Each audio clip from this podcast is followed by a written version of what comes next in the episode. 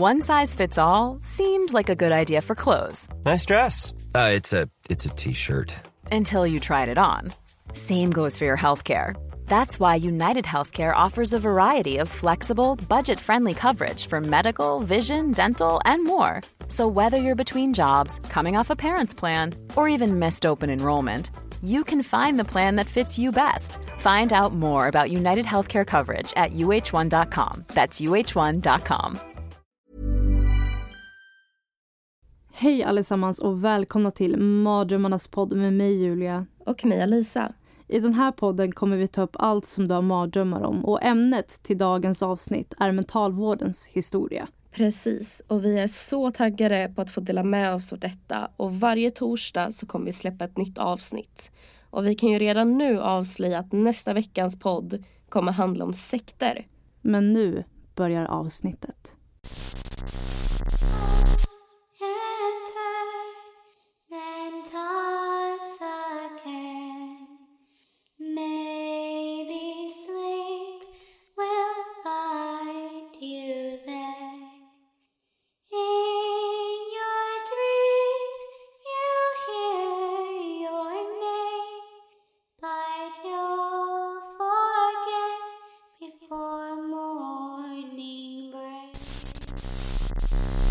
För länge, länge sedan, under människans begynnelse, så trodde man att psykiskt sjuka var besatta av mörk magi och onda andar som plågade människans sinne till galenskap.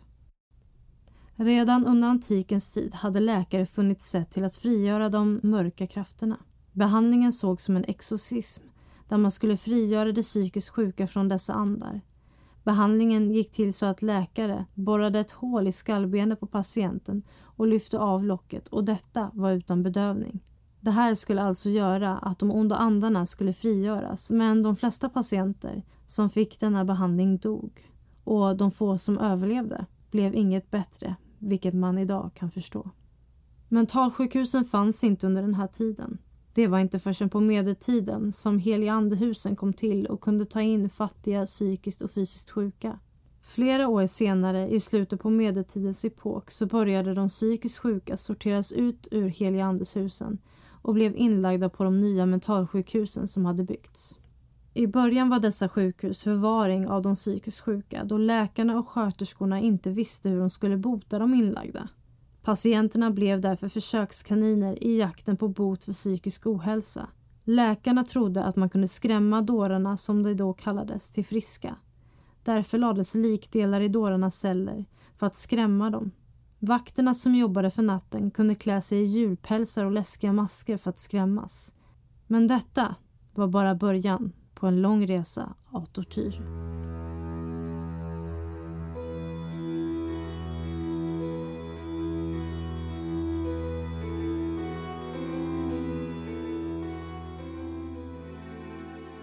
Läkarna började experimentera mera och kom på nya metoder att använda på sina inlagda. En metod var att droppa vatten på en patients panna. Detta kunde pågå från dagar till veckor. Andra metoder som kunde innehålla vatten var långa vattenbad där patienten kunde sitta i bad i flera timmar per dag. Detta skulle göra patienterna lugna. Senare på 1800-talet hade de så kallade svängbäddarna byggts. Detta var en säng som med hjälp av kugghjul och drivremmar kunde snurras runt mer än 100 varv per minut.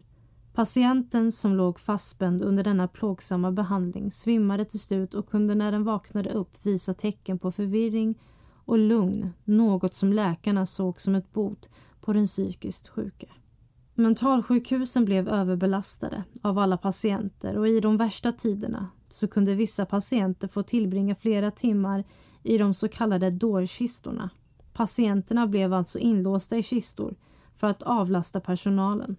Patienterna kunde också låsas eller kedjas fast i händer, fötter och hals eller kläs i tvångströja och tvångshandskar. Detta var för att inte kunna skada sig själva eller någon annan och detta skulle göra patienten lugn och minska raseriutbrott de kunde ha. Dårarna kunde misshandlas och piskas med brännässlor. Läkarna kunde också sätta hank på en del patienter.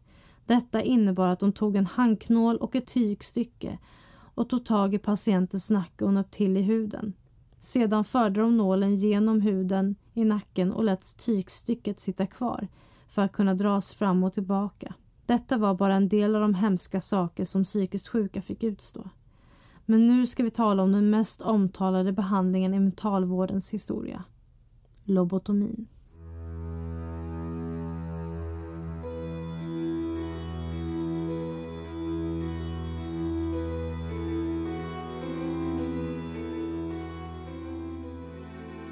Experimenten hade påbörjats på apor. Man skar av förbindelsen mellan frontalloberna och hjärnan för att se hur aporna skulle reagera. Aporna hade visat aggressiva utbrott innan lobotomin, eller som det då kallades, leukotomin, hade utförts. Efter ingreppet blev aporna lugna. Aporna kunde inte visa aggressivitet längre och detta såg forskarna som ett stort genombrott. Det här stora genombrottet i forskningen presenterades på den internationella neurologikongressen i London 1935 där en man vid namnet Egas Moniz ställde en avgörande fråga för historiens gång. Varför skulle inte denna metod lindra ångesttillstånd hos människan? Bara två månader efter kongressen så utförde Egas sin första lobotomi på en kvinna från Lissabon som hade diagnoserna paranoid psykos och mandodepressivitet. Ingreppet gick bra i sig och kvinnan uppvisade minskad förföljelsemani men hon vart också apatisk. Detta stoppade dock inte Egas utan han fortsatte med sina lobotomier och gjorde ytterligare tre till under sin visit i Lissabon. 1937 hade Moniz egna grupp av läkare utfört runt 20 lobotomier och en stor artikel publicerades angående Moniz och hans upptäckter. Men Egas Moniz var dock inte den enda som ville prova denna metod på människor utan också en man vid namnet Walter Freeman som var neurologiprofessor. Egas och Walter använde samma tekniker för att kapa av förbindelserna mellan frontalloben och hjärnan. De provade dessa tekniker på patienter men också lik på bårhus. De båda var ute på jakt efter den billigaste och enklaste metoden för att kunna utföra ingreppen och till slut kom Walter på att ishackan var det enklaste verktyget att använda. Det var också han som kom på att det gick lättast att komma åt förbindelserna mellan hjärnan och frontalloberna genom ögonhålorna. Innan utfördes lobotomin med att man borrade hål genom skallen för att sedan ta en lobotomikniv och skära av förbindelserna. Patienterna blev även då sövda men med denna nya snabba och lätta teknik så behövdes inte det. En elchock och så kunde Walter ta fram ishackan och hammaren och börja hamra fem centimeter in genom ögonhålorna till frontalloberna där han vickade på ishackan för att skära av förbindelserna. Patienterna var många under denna tiden. Mentalsjukhusen var överfulla med väldigt sjuka patienter och lobotomin var då det ingreppet som utfördes mest då det sågs ha bäst effekt. Det var inte förrän flera, flera år senare som kritiken började strömma in angående denna mirakelmetod en del kallade det. Patienter dog, fick hjärnskador och blev apatiska. Metoden blev ifrågasatt och man ville se mer forskning och bevis på att detta verkligen var en så bra metod som folk sa att det var. Året 1950 var det året när det första antipsykotiska läkemedlet introducerades och det var då man sorterade bort de hjärnstympade lobotomierna. Man kunde nu se tabletterna som en kemisk lobotomi.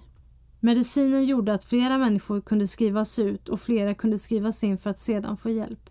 Mentalvården blev inte överbelastad och till slut så stängdes mentalsjukhusen ner då mentalvården blev en del av sjukvården som vi idag kallar för psykiatrisk vård.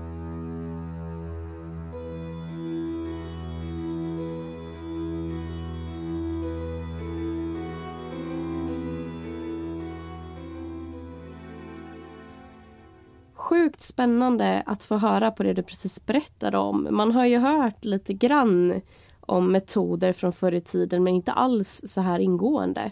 Nej precis, alltså jag vart själv chockad när jag väl researchade om metoderna för att det var ju liksom bara några enstaka som jag kunde. De andra var ju helt okända för mig.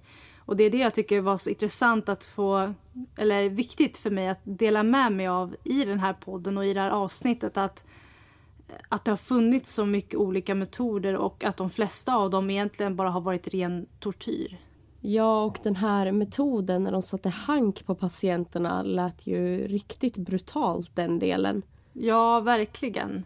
Och det var också en av de här metoderna som jag inte alls visste fanns. Och eh, det står inte så jättemycket om det på nätet när jag försökte researcha om det.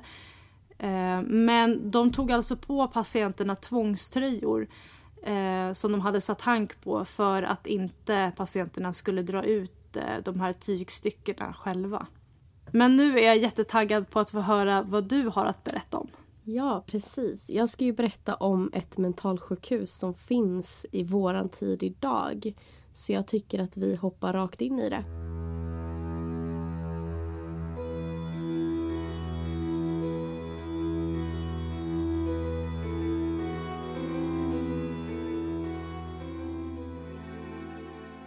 En 17-årig flicka blir på sin tredje dag i sjukhuset nedsövd och sen våldtagen av en manlig skötare och upptäcker det morgonen därefter.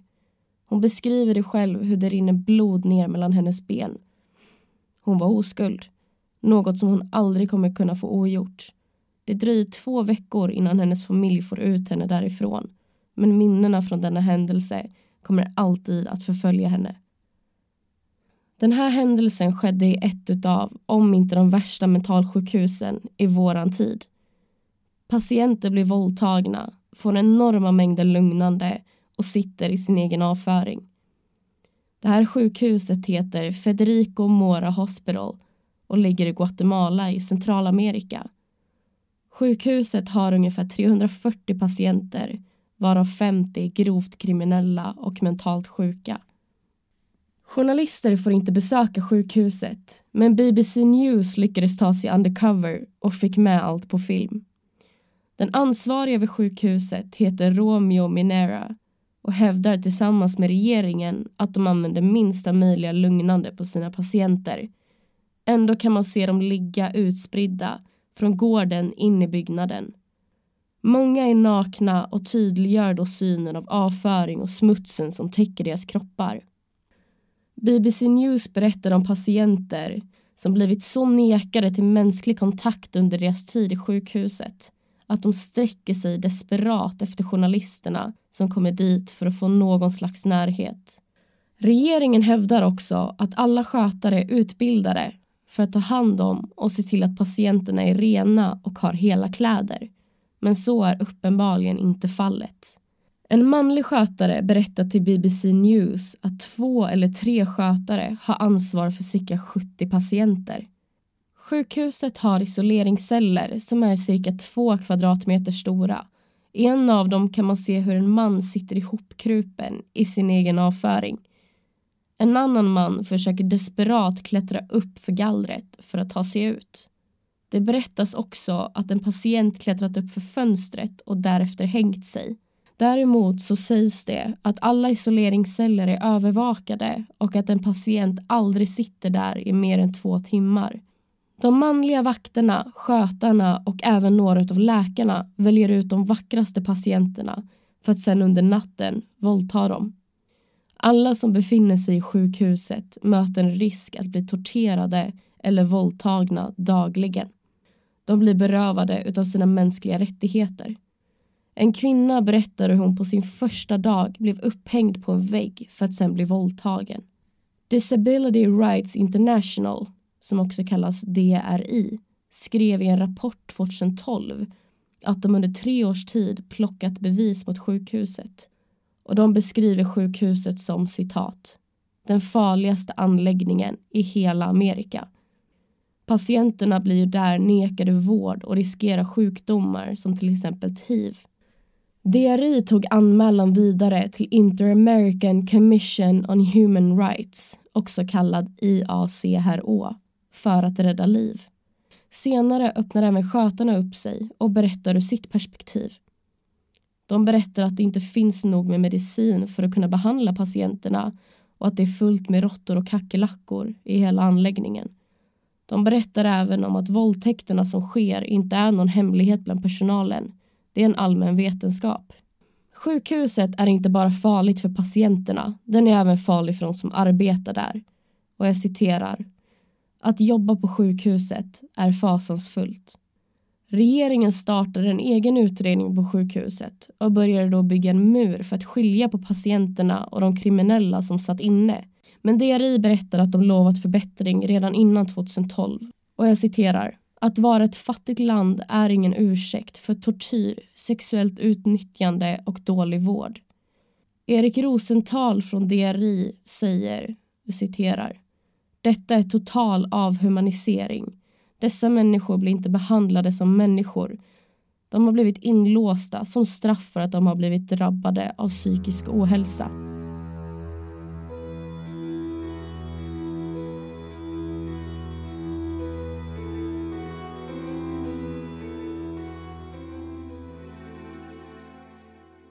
Oj, vilken hemsk historia. Eh, jag tänker på det här med utredningen. Hur har det gått där? Det som står om utredningen är ju det som man kan läsa på BBC News egna hemsida där de har skrivit just den här informationen om sjukhuset. Mm. Det är extremt svårt att hitta information både om sjukhuset i sig men också om utredningen. Så det verkar ligga väldigt lågt. Mm. Och jag tänker på det här att du berättade om den här muren som byggdes för att hålla de psykiskt sjuka och de kriminella isär. Tror du att det gjorde någon stor skillnad för mentalsjukhuset i sig? Jag tror inte att det gjorde någon större skillnad att bygga muren då det inte verkar som att det var de kriminella som var problemet överhuvudtaget i hela den här frågan utan det var ju faktiskt väktarna och skötarna och även läkarna som ja, men gav sig på sina patienter. Så att det hade ju behövt bygga en mur ifrån dem egentligen för att det skulle gjort någon större skillnad. Ja, verkligen. Alltså det var ju mer att skötarna var de kriminella liksom. Ja, precis. Och jag kan ju dessutom tipsa er att faktiskt gå in och söka på Federico Mora Hospital på Google. Där kommer ni få upp några av BBC News bilder som de fick tag på där inne. Det är hemskt att se men också en ögonöppnare att det här är något som finns i våran tid. Jo, för det var en av de sakerna som jag varit väldigt chockad över att det fortfarande finns mentalsjukhus än idag liksom, som står öppna. Men hörni, det är faktiskt dags för oss att avsluta det här avsnittet nu. Och glöm nu inte bort att nästa torsdag så kommer vi att släppa vårt andra avsnitt som kommer handla om sekter. Så missa inte det. Vi ses igen nästa vecka i Mardrömmarnas värld.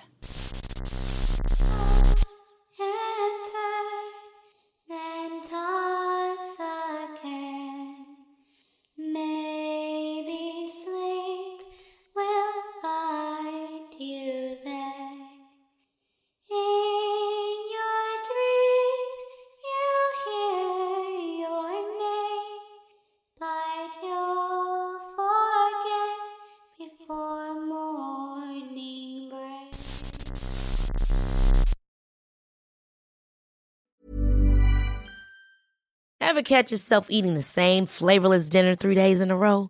Dreaming of something better? Well, HelloFresh is your guilt-free dream come true, baby. It's me, Gigi Palmer. Let's wake up those taste buds with hot, juicy pecan-crusted chicken or garlic butter shrimp scampi. Mm. Hello Fresh. Stop dreaming of all the delicious possibilities and dig in at HelloFresh.com. Let's get this dinner party started.